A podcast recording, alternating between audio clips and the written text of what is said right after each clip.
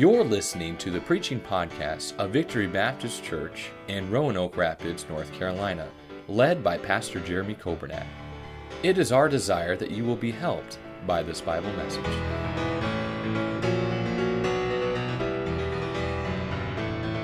Last Wednesday, we began Genesis, and we saw in Genesis, uh, we saw three specific promises that God made concerning uh, Israel a great land, a great nation, and a great blessing. Then we saw in uh, Genesis also some messianic prophecies. These are, are prophecies that deal specifically with the coming of Jesus Christ. I think the best two, they're, they're all good, but I think the best two would be Genesis 3.15, the prophecy that was given of Jesus to Adam and Eve, that uh, from the woman's seed, there would come one who would crush the head of the serpent. And hallelujah, that has already been fulfilled when Jesus conquered uh, death and hell and the grave, and it will be even more fulfilled when Jesus finally, once and for all, takes Satan, that old dragon, and casts him into a lake of fire where he will be forever. But we saw the messianic prophecy. Then in uh, Genesis 49 10, uh, that Judah, from his line, there would come a lawgiver, and the scepter would come, uh, would, would not depart out of Judah until Shiloh come. And Shiloh is another name for the Messiah. And praise God for these prophecies. Then we looked briefly at creation. We looked at the days of creation and the beginning of the heavens and the earth, and then the creation of man and woman. I want to start uh, tonight as we look at Genesis and um, the beginnings. I want you to see also in Genesis not only the beginning of, uh, of man and woman, not only the beginning of the heavens and the earth, but I want you to see that in Genesis we also find the beginning of sin on earth. Now, sin did not start on earth, sin started in heaven. Sin didn't start with Adam and Eve, sin started with Lucifer, who was an angelic being. He was a created being that, that, that was there and worshiped God. And, and, and, and by the way, lest we think that we cannot fall, if Lucifer, in the presence of God in a perfect place, if Lucifer could start to think that he wanted to be like God and he wanted to have that pride and he wanted to exalt himself, don't ever for a minute think that you and I are exempt. Uh, pride goeth before destruction and a haughty spirit before a fall. But in Genesis, we see where sin started on earth. It started in the Garden of Eden. Again, a perfect place. Can you imagine what the Garden of Eden would have been like? Where, where Adam and Eve walked and talked with God every day. Did you know I was listening this week? I was listening to one of the, the broadcasts by Brother Paulie, Scott Paulie, and he's doing something right now on, on uh, beginnings. And if you haven't tuned, tuned in, I encourage you to listen. But he made a statement that I think he said that every year in our country, there are between 300 and 600 new laws every single year, uh, added to the thousands and thousands of laws we have. But in the Garden of Eden, there's only one law you could not take of the fruit of the tree of knowledge and good and evil. That was the only rule. Can I tell you? They still broke it. Adam sinned. And because of Adam's sin, the Bible says, and so sin passed upon all men, but here's why for all have sinned. Yes, we were born sinners because of Adam's sin and because of the, the, the, the, the fall of Adam and Eve. But every one of us in this room, we're not just sinners because we were born that way, we're sinners because we choose to sin. Every one of us have made choices to sin a child in the nursery, they will make a choice. A child in the toddler program, uh, the chi- children in master clubs tonight, they will make choices to say the favorite word no. And mom and dad will say yes, and they will say no. And why is it? Well, they're born sinners, but they choose to sin. We all have that sin nature. So we see the beginning of sin and the beginning of death on the earth. You see, because of sin in the Garden of Eden, the curse came, and because of the curse, man could not live forever. And that's why, after they took of the, the fruit of the tree of the knowledge of good and evil, God said, We've got to get them out of this garden because if they eat of the tree of life, they would live forever. And you say, What's wrong with that? You don't want to live forever in a body with sin and a body that has been cursed. And you don't want to live forever on a, on a, in a, a world that has been cursed by sin. We want to live forever, but not down here. We want to live forever up there. And aren't you glad that Jesus provided a way of eternal life? And aren't you glad that Jesus provided a plan uh, whereby we could have forgiveness of sins? But we see the beginning of sin and death on earth. Then we see in Genesis 3 the beginning of God's salvation plan. What happened after Adam and Eve took of that fruit and they ate? Well, the Bible says that they realized for the first time, they realized that they were naked. And so God took not the, the fig leaves that they sewed together to try to cover themselves, but God took coats of animal skin and He used those as a covering. Well, what has to happen before you get an animal skin? You got to kill the animal. And can I tell you, God's plan of salvation began in the Garden of Eden. The animals were killed. Then the sacrifices were instituted, and the blood of animals was shed, and the, the, the, animals were sacrificed as an atonement for sin, leading up to and pointing to the time that the Lamb of God, Jesus Christ, would come and be the ultimate sacrifice and pay for the price of the sin of all the world, and not just cover it. That's what the, that's what the animals, animal sacrifices did. They just covered it. They just, they just kicked the can down the road. It was just a temporary fix until Jesus came. And when Jesus shed his blood, his blood cleanses us from sin. His blood uh, uh, provides salvation from our sin. But we see the beginning of God's salvation plan and the sacrifices in Genesis 3, verses 8 through 24. We also, uh, Genesis 3, excuse me. Then in Genesis 3, verses 8 through 24, we see the beginning of marriage, we see the beginning of the family, and we see the beginning of the home. When God created Adam, you know what he said about Adam? It is not good for him to be alone. And God created Eve. And God created Eve for Adam. And I love this in Genesis 3, we find this verse that Adam and Eve, that for this cause shall a man leave his father and mother and cleave unto his wife, and they two shall be one flesh. Now, what's, what's interesting about that? Adam and Eve didn't have parents. But can I tell you, that was God's plan for marriage, and that was God's plan in the Garden of Eden for Adam and Eve. And then God blessed them with children, and God gave them a home. And we see the institution of the home in the book of Genesis. We see also the beginning of civilization. In Genesis chapter 4, verses 17 through 22, uh, Cain, who was the first son of Adam and Eve, Cain builds the first city. We see in the book of Genesis the beginning of languages. We see the beginning of nations. And of course, uh, we, we, we know that in uh, uh Genesis that the Tower of Babel, how many remember that story? The Tower of Babel. Everybody came together. Everybody wanted to build a monument, see how high they could get, see if they could reach to heaven. And that's not what God said. God had told them that they needed to scatter, that they needed to, to multiply and replenish the earth, and they were hanging out like this. You know what that sounds like a little bit? sounds like what happened in the book of Acts when God said, Go ye into all the world and preach the gospel to every creature, and all the Christians hung out in Jerusalem. And what did God have to do? God had to send some persecution, right? So that the gospel would get out. And God has not called us just to have our little group and us four and no more. God has called us to reach this world. God has, has commissioned us to go and to preach the gospel. We see the beginning of languages and nations. We see the beginning of the Hebrew race, all in the book of Genesis. Genesis 12 and verse number 2, we find the promise. Turn there if you will. We see the promise that God made to Abraham. He says in uh, Genesis 12, verse number 2 And I will make of thee a great nation, and I will bless thee and make thy name great, and thou shalt be a blessing. And I will bless them that bless thee, and curse him that curseth thee, and in thee shall all families of the earth be blessed. We see the beginning of the Hebrew race. Let me give you just a couple thoughts to wrap up this section. We're going to start another section here in just a moment.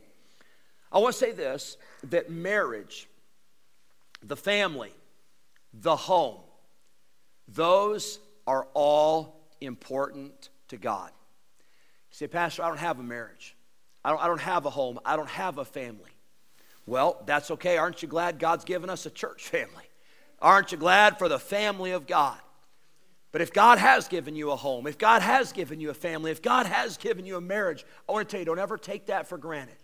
Uh, uh don't, don't despise that. Don't, don't think lightly of that. Uh, uh, value that, treasure that, cherish that. God is the one that instituted the home. Uh, the home wasn't man's idea. Uh, the home is not just a, a, a, an American kind of a thing. No, no, it was instituted by God, and it is important to God. Next, I want you to know as we see the beginning of these things in Genesis, next, I want to remind us that God cares about the nations. Not just nation, singular. God cares about the nations of the world. Now, think about this. In Genesis, we really see a focus made upon Israel um, you have um, Abraham and you have Ishmael and you have Isaac, and you see kind of the dividing of those, those nations. Or you have Jacob and Esau and the dividing of those. And it seems like the storyline follows Abraham and then Isaac. And then the storyline follows Isaac and then Jacob, and then Jacob, and then, of course, Joseph in Egypt. But I want to tell you this God did not just institute and start one nation, God instituted the nations of the world. That was no mistake, that was no accident. Uh, God doesn't view one group of people important and then the rest of the people don't matter. No, no, God made a promise to Israel and He loves Israel. They're His chosen people. But can I remind you that God is not willing that any should perish, but that all should come to repentance? And can I remind you when we get to the book of Revelation, Revelation chapter 9 and verse number 7, the, the scene is described around the throne of God. And guess who's there? It's not just Jews, it's not just Americans. The Bible says every kindred and every tribe and every nation and every race, they are gathered together singing and worshiping and glorifying the Lord. And I want to remind you today I love this country. I love where God has put us, and I think you ought to love it. But don't forget, there's a world out there that needs the gospel. That's why we have missionaries. That's why we had a missionary Sunday night. Uh, Brother Blackburn and his wife, uh, missionaries to Bolivia. I, I, sat with them after the service and I got to talk to him. Uh, he didn't share this, and, and I think it was probably for sake of time. But I want to tell you, I was so blessed. You know, Brother Blackburn, you know what he's doing? He's going to the mission field after 20 years, he served in the United States military. He's got a retirement. He is retiring in July from the uh, uh, police department in Virginia Beach, Virginia. He's got a second retirement. He could be sitting back on Easy Street. He could be propping up his feet and just taking it easy. But you know what God did? God sent him on a missions trip. Brother Dan, I didn't get to tell you this part of the story. He was telling me after the service, he said, uh, he was one, one night after church, he was putting away his wife's instrument. If you saw on the, the slides, his wife plays the baritone. And uh, yeah, he was putting her instrument away, and the music pastor said, Hey, brother, y'all coming on the missions trip? And Brother Blackburn said, I, I made a comment like, Well, maybe, or whatever. He said, The next thing I know, I'm getting emails. And they're giving us all the information about the mission trip. They thought we were going on the mission trip. And so I said, Well, might as well. Let's give it a try. About five or six missions trips later, they surrendered to go to Bolivia. So before you go on this missions trip to Costa Rica, Brother Dan, you can't go. You, you, y'all can't go to Costa Rica like permanent just for a trip. But before you go on this trip, you better be ready because God might burden your heart to realize there's a world that needs the gospel. There's a world that needs Jesus, and God cares about the nations of the world. And by the way, his plan of salvation is not just for one group of people, it is for all the world, it is for every creature. And then I see, lastly, as we look at the beginnings, I see that God promises that he will protect his people. And look at, look at what's going on right now in the Middle East. Have you ever looked at a map? Have you ever seen what a tiny little dot Israel is on that map, surrounded by all of their enemies, surrounded by all these nations that want to wipe them out. And guess who's still going? Israel. And guess who's going to keep on going? Israel. How come? Because God promised He would take care of them. Now, we are not, we are not Jews. We are not under the covenant that God gave to Abraham and to David. But you get to the New Testament, and God promises that He'll take care of you and he will take care of me. And he's promised he'll never leave us, he'll never forsake us. God has made a promise that he will take care of, he will protect his people. The safest place in the world that you could ever be is in the center of God's will. Can I tell you, I'm so glad that God takes care of his people. I want you to notice quickly Genesis chapter 3. I want you to look a little closer now. We've seen the beginning of these things. I want us in this overview, I want us to look at what happened in the Garden of Eden. I'm going to go very quickly. But what happened in the Garden of Eden? This is creation. This is man, uh, Adam and Eve, and they're in the garden and they, they're in a perfect place. Well, it says in Genesis 3, verse 1 Now the serpent was more subtle than any beast of the field which the Lord God had made. And he said unto the woman, Yea, hath God said, Ye shall not eat of every tree of the garden? And the woman said unto the serpent, We may eat of the fruit of the trees of the garden, but of the fruit of the tree which is in the midst of the garden, God hath said, Ye shall not eat of it, uh, neither, yeah, neither shall ye touch it, lest ye die. Notice verse 4 And the serpent said unto the woman, Ye shall not surely die. You know, can I tell you something? That, that, that Satan's tactics are not new. Satan's methods are not new. Satan today is still doing the same thing. He wants to get you and he wants to get me to doubt what God has said. Oh, yeah, well, God didn't really mean that. Oh, yeah, yeah, well, that's outdated. Oh, yeah, yeah, that. No, no, no. I want to tell you, Satan is out to deceive and Satan is out to destroy. We see that took place in Genesis 3. We see that Satan questioned the Word of God we, we find in this passage that Eve was deceived and Adam was disobedient. Now, they both sinned, but it was different. Uh, Eve, she truly, she got sucked in. She, her, she, whoa, what just happened? But when Adam took of the fruit, he knew what he was doing. But sin is sin. Sin separates us from God. There was the curse of sin. The Bible says that because of sin, uh, verse number um, 17, um, let's see, verse number 16, there would be sorrow uh, in childbearing for the woman. The husband would rule over the wife because of what happened in the garden. The Bible says for Adam that the ground would be cursed, there would be thorns and thistles. Uh, he said, then also, he said, and Adam, by the way, you're not going to live forever. He says, uh, from the dust, verse number uh, 19, for dust thou art, and unto dust shalt thou return. We see that Adam and Eve were then driven from the presence of God. Now, did God still love them? Sure, He did. Did God still help them? Yes, sure, He did. But they, they no longer had that fellowship. They no, no longer had that communion that they had before sin. Let me give you just a couple thoughts quickly about this passage in Genesis 3. One, I want to remind us tonight that Satan is sneaky. Satan doesn't hold up signs and billboards and say, You want to destroy your life? Come on over here. Satan doesn't do that. Satan is so slick, Satan is so tricky. Uh, Satan is so deceptive. Satan is the master deceiver. And can I tell you, that's why you got to get your you got to get your, your, your, your life in the Word of God. You must be grounded in the truth because if you don't get your life grounded in the truth, you're going to fall for the lies of Satan every single time. Satan is sneaky. Number one, I want to say that. Number two, I want to say that sin separates. That was true in Genesis 3, and it's still true today. Our sin separates us from God. Now, you and I, we're not walking with God in a Garden of Eden, but I hope we're walking with God every day in Bible reading and in prayer and in communion with God and in fellowship with God. But you know what's going to stop that? Every time sin will separate you from God. That's why we have to confess our sins. The Bible says we confess it, we forsake it. That's why we confess it, and God cleanses us, God forgives us because that sin separates us from fellowship with God. Thirdly, I'll say this sin always brings sorrow. Every time.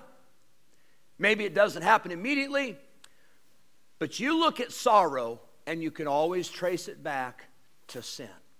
By the way, you know why people die? Because of sin. We're living under the curse. We're not going to live forever. When someone dies, it is a result of sin. When there is pain, when there is suffering, when there is heartache, it's, it's a result of sin. And sin always brings sorrow. But lastly, I'll say this God's word is still the answer. If they would have just done it God's way, if, if Eve would have said to the serpent, Nope, not doing it. I'm not going to disobey God. I know what God said. I heard what God said. You're not going to fool me into believing something else. I think if Eve would have said no, I think the serpent would have gone to Adam. And I think Adam would have had the opportunity as well to say, No way, we're not doing that. God's given us all the trees, all the fruit. God's taking care of every need we have. We are not going to disobey God's word. And I want to say today, God's word still has the answer. It has the answer for whatever you're going through. Whatever it is in your life, whatever your situation is at work, whatever it is at home, uh, whatever need that you have today, God's word has the answer. The question is, why don't we get in the book?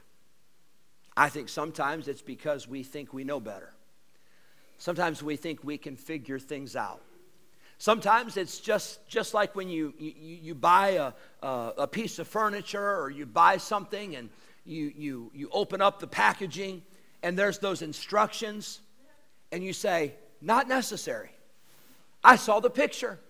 I know exactly how this is going to be put together. It's going to take me about 10 minutes. And by the way, it said, you know, no tools required and all this, this won't take me long. And an hour and a half later, when you're frustrated and you still don't have it put together, what do you do? You go back and look for those instructions. I want to tell you, God's given us the instructions. And we're not talking about putting together a piece of furniture. We're talking about your life. Talking about your marriage. We're talking about your home. We're talking about things that matter for eternity. And let's get in the Word. And let's get the answers for life. Thank you for listening to the preaching podcast of Victory Baptist Church in Roanoke Rapids, North Carolina, led by Pastor Jeremy Kobernat. For more information about our ministry, please visit our website at vbcrr.org. May God bless you as you serve Him this week.